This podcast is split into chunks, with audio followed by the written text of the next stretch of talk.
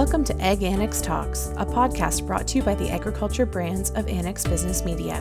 Join the teams behind Top Crop Manager, Potatoes in Canada, Fruit and Vegetable, Manure Manager, and Canadian Poultry magazines for compelling conversations with some of the most important voices in Canadian agriculture. Hello, and welcome to the first episode of our new podcast, Ag Annex Talks. My name is Alex Bernard, Associate Editor for Top Crop Manager and Manure Manager. This first episode focuses on mental health challenges in agriculture. It's a hot topic at the moment, and for good reason. Farmers are not immune to mental health problems, and current studies suggest that they are particularly vulnerable. According to a survey of Canadian farmers conducted by Andria Jones Bitton, Associate Professor at the Ontario Veterinary College at the University of Guelph, 45% of respondents reported high stress levels, 58% reported anxiety, and 35% depression. In a survey conducted in Quebec between 2010 and 2011, Ginette Lafleur, a PhD candidate in community psychology at the University of Quebec in Montreal, said that 42% of Quebec farmers felt that their days were somewhat or extremely stressful, compared with 20% of other Quebec men. The issue merited a study by the House of Commons Standing Committee of Agriculture and Agri-Food in 2018 and early 2019, resulting in a report titled Mental Health a priority for our farmers. In a statement to the committee, Megan Reynolds, owner operator of LPG Farms in Saskatchewan, said, While 2016 may have been my fourth crop year, it was the first time I stood and watched while my crop, worth literally hundreds of thousands of dollars, was destroyed in a 10 minute hailstorm. It was also the first time in my life that I felt like a complete failure a failure as a farmer, a failure as a spouse, and a failure as a provider for my family. It was the first time, and sadly not the last, that I felt my only worth to my family was in my life insurance policy. Rooted in strength, taking care of our families and ourselves, a resource developed by Farm Credit Canada identifies 14 common stressors on the farm finances, volatile markets, family disagreements, unreasonable personal goals, administrative burden, long hours, workload, lack of sleep, weather, uncertain yield, machinery breakdowns, technology not working properly, handling dangerous goods, and livestock well being. Many of these stressors are out of the farmer's control. Several are also intrinsically tied to what many of us believe it means to be a farmer, which is where the danger comes in. Working with family, ambition, hard work, and strong work ethic. All of these are part of the farmer persona, and a large part of what it takes to be a successful farmer. However, these factors also make it so much more difficult to discuss any hardship a farmer is facing. On top of that, many farmers work where they live, so they don't have the ability to distance themselves from their work. As Alain Damour, General Director of Contact Richelieu Yamaska, a mental health clinic in St. Hyacinthe, Quebec, says, I can't tell farmers to return home to rest. Farmers are home, and that place is the source of their stress. Social media has created additional issues, given the rise of cyberbullying by activists and misinformed citizens against farmers, especially those involved in livestock production. However, it has also been a boon for many farmers as a way to connect with others in agriculture, sharing resources and links, and developing a sense of community. My first conversation is with Adele Stewart, Executive Director of the Do More Agriculture Foundation, which is an initiative that has its roots in social media. Hi, my name is Alex. I'm Associate Editor for the Ag Annex brand, and I'm here today with Adele Stewart, the Executive Director with the Do More Agriculture Foundation. Excellent. So, what is Do More Agriculture? So, the Do More Agriculture Foundation, we consider ourselves champions for the mental well-being of all type, all producers of all walks, farmers, ranchers, and the likes. So we're here to provide kind of a safe space and a platform to start this conversation about mental health and mental wellness in agriculture so we can change the culture to one of acceptance and something that we uh, acknowledge is part of our daily lives so we can end the stigma and as well promote education and further research on this important topic. It's a much needed one in agriculture right now. So, how did it start? So, Do More Ag started we were officially launched in January of 2018, but how it started was about July of 2017 when one of our co-founders sent out a tweet. She had been contacted over Ag Twitter and involved in some conversations on that platform about this topic and someone who was struggling and she didn't have all of the answers and she wished she had, you know, more answers. So she sent out a tweet that ended up going viral within Ag Twitter community and it said, mental health is real in Ag, We got to do more. So it was, you know, it was an innocent, as you could say, a tweet that went out with some mass consequence and snowball um, to the benefit because the conversation spread like wildfire, and the need for the foundation was, you know, born out of out of people who really wanted and needed somebody to speak up about it. So here we are, two years later from officially launching and still growing at rapid pace. So the initial response was great, and it seems like it's continued to be something that's really necessary, and people are rallying behind it. Absolutely. What is it about agriculture that increases the, the risk of mental health concerns or things like that? It's a unique sector, and we kind of break it into a couple of different categories. The first being the stigma that we're trying to break down. We're definitely seeing that conversation change, but we're also meeting people where they're at. You know, does mental health really exist, especially in ag as well? So breaking down that stigma that it does, and it's okay to talk about it. You know, it's not a pull yourself up by your bootstraps or you chose this occupation. So we're breaking that down in terms of stigma, which is a little bit different than some other industries. Another one would be our isolation. So living and working remotely, our coworkers being our family, you know, maybe living a couple hours away from a local resource for those people who would be actively seeking, you know, therapy or something like that.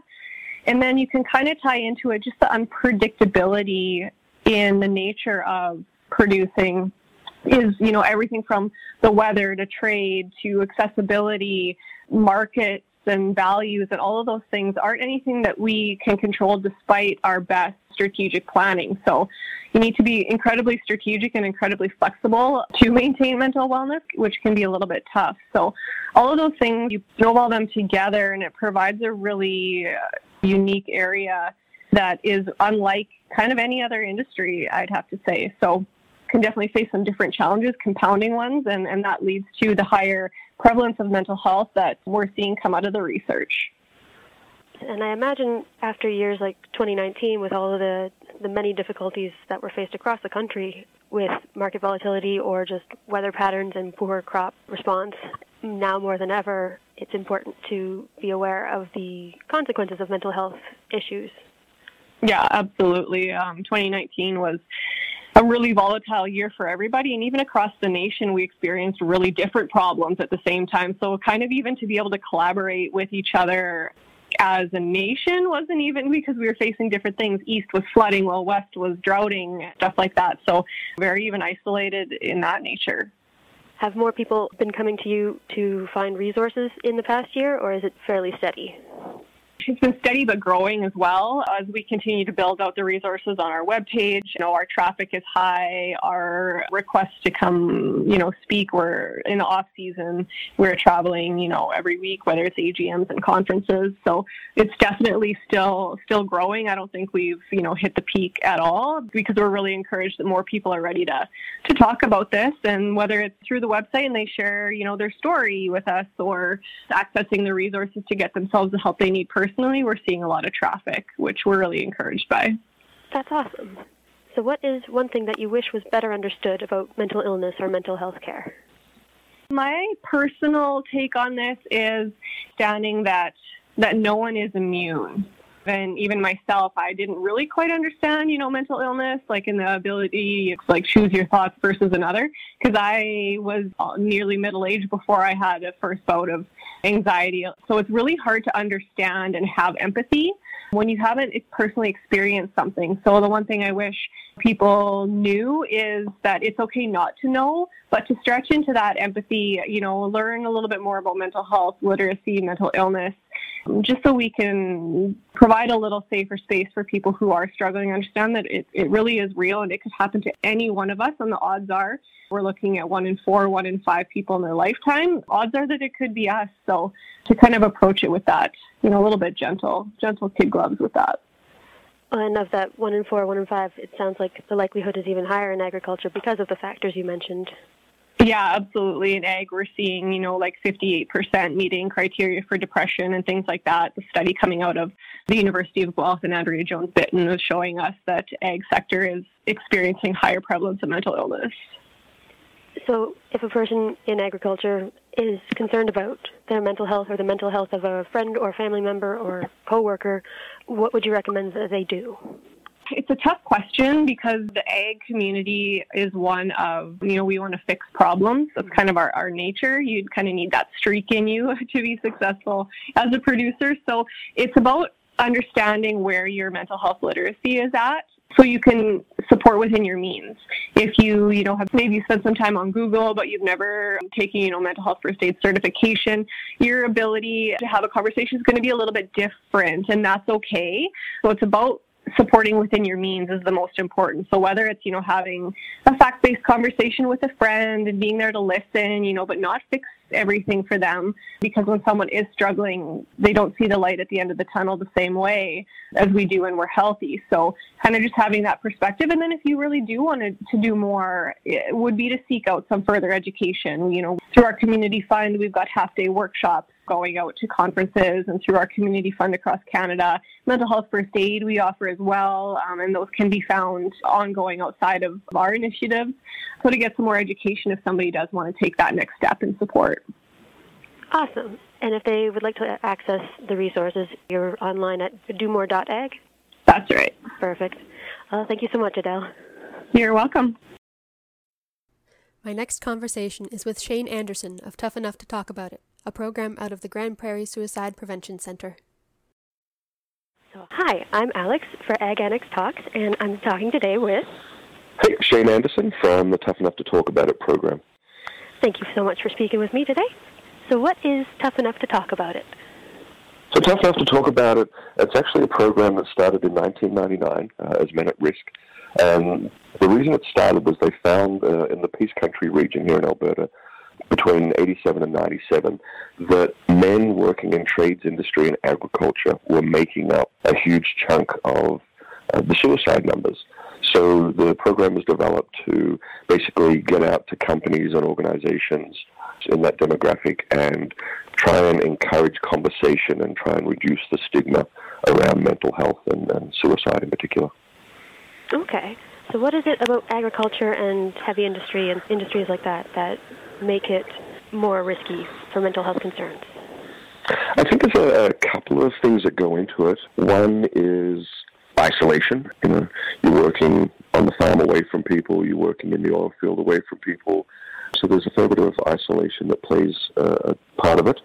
Another is factors that are out of your control, especially in agriculture, right? Like you could be the, the best farmer or rancher out there, and then a bad season destroys the crop, or a trade war or whatever else is going on in the world that can really affect your finances and, and mental health.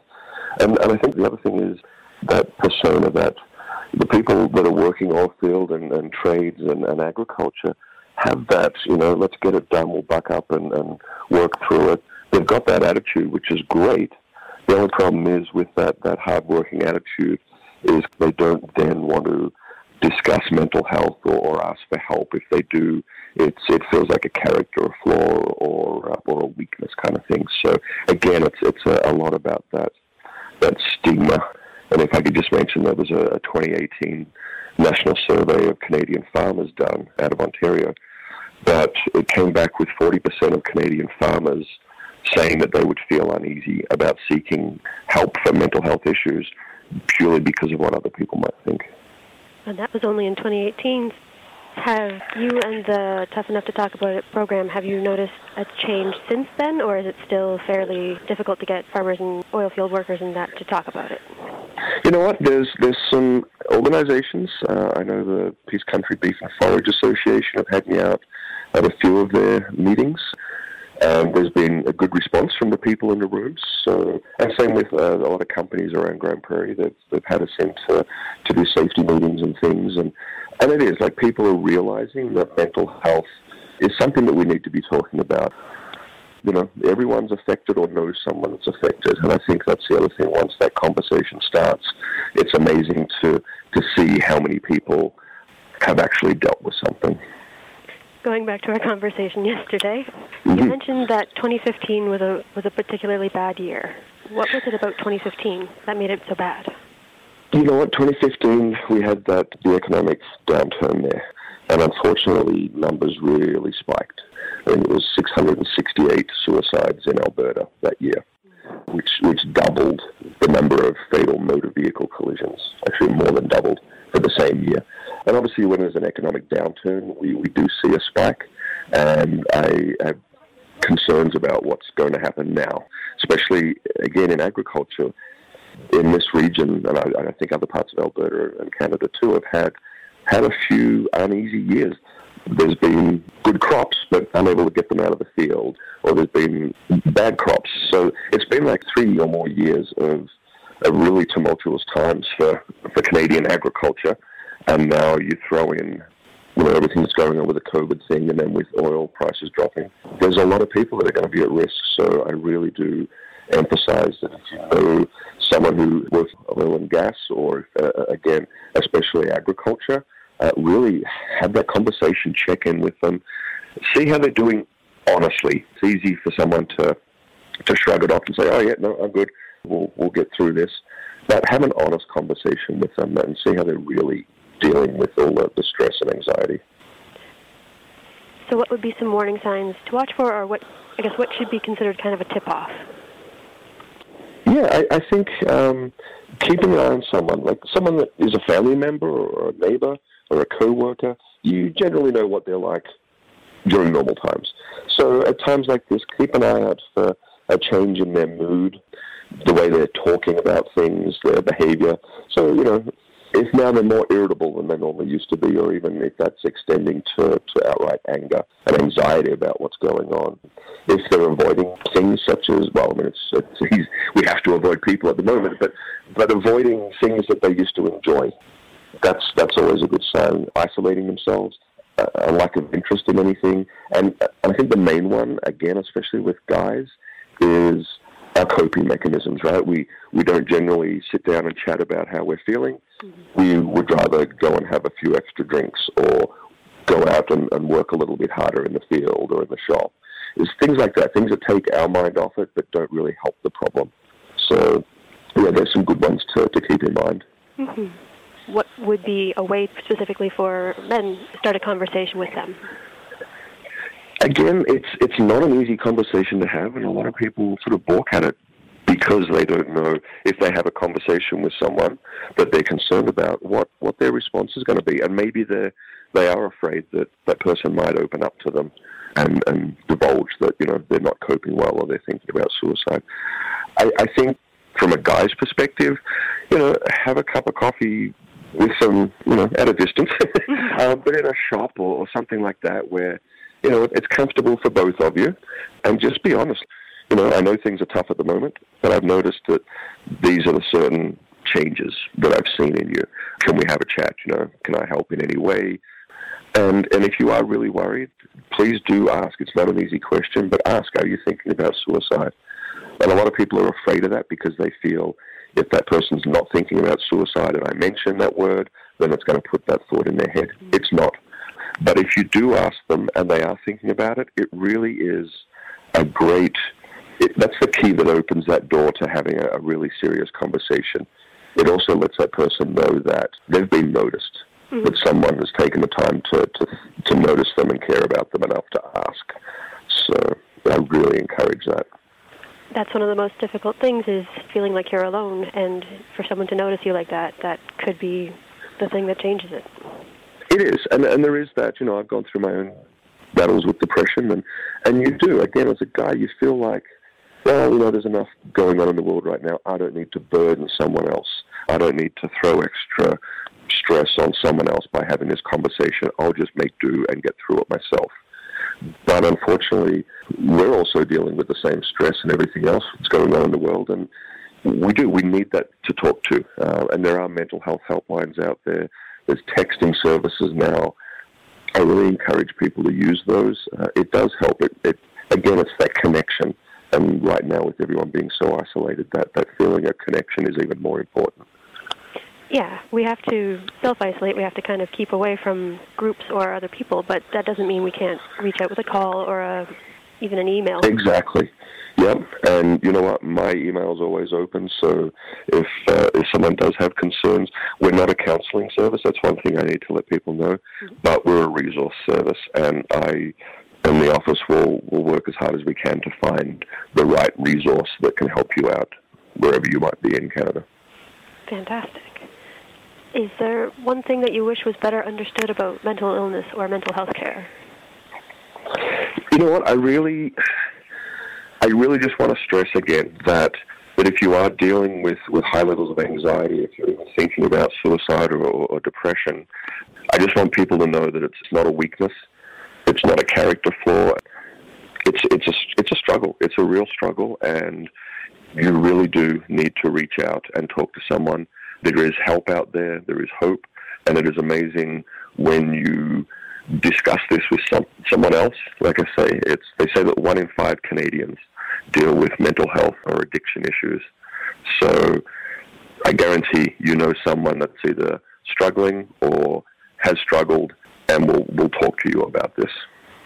One thing it really helps me to put it in perspective is that if you have a physical ailment or if you need glasses to see, you wouldn't deny someone those glasses because they should just buck it up and deal with it. It's the same with mental health. Like if you need something to help you, that's not a weakness. That's just part of what it is. You know what? That's a great point. Yeah, uh, and again, there's that uh, in agriculture, especially. There's a feeling of community, right? So a neighbour that, that needs a hand getting crops off the field, then you're going to get a combine over there and, and give them a hand, right? If you saw them carrying something heavy, you'd offer to help them. It really is the same with mental health. Like someone's dealing with something that they, they can't do by themselves, and they do need help, and there's a reluctance to ask. So, yeah, exactly that. It's you have a broken leg, you'd help them. Mm-hmm. So same with mental health. And remember too, you don't have to take it on alone. It's like first aid. You, you realize there's an issue, you help them keep safe for now, and, and then you get them to an expert. There are people out there, like I say, that, that are trained to, to help and do this. So. Some agricultural communities have treated tragedy as a call to arms. Following the suicide of a farmer in 2019, Ile d'Orléans farmers in Quebec decided to create a committee to prevent further tragedies, focused on strengthening community bonds and reducing psychological distress. FarmersTalk.ca, an online mental health resource and community for farmers in Prince Edward Island, was developed by the Department of Agriculture and Land and the island farming community following the suicide of a dairy farmer last year. The conversation is growing and the availability of mental health resources and training is increasing, but the stigma still exists. Agriculture is a supportive community and it's time to come together to keep each other safe. As the Beatles say, I get by with a little help from my friends. If you're having a hard time, start a conversation. Let someone know where you're at. If someone approaches you to talk, listen. Take care of yourselves and each other out there. Thanks for tuning in to Ag Annex Talks, the podcast hosted by the agriculture brands of Annex Business Media. You can subscribe to Ag Annex Talks wherever you listen to podcasts, or visit agannex.com to catch up on all of our other episodes.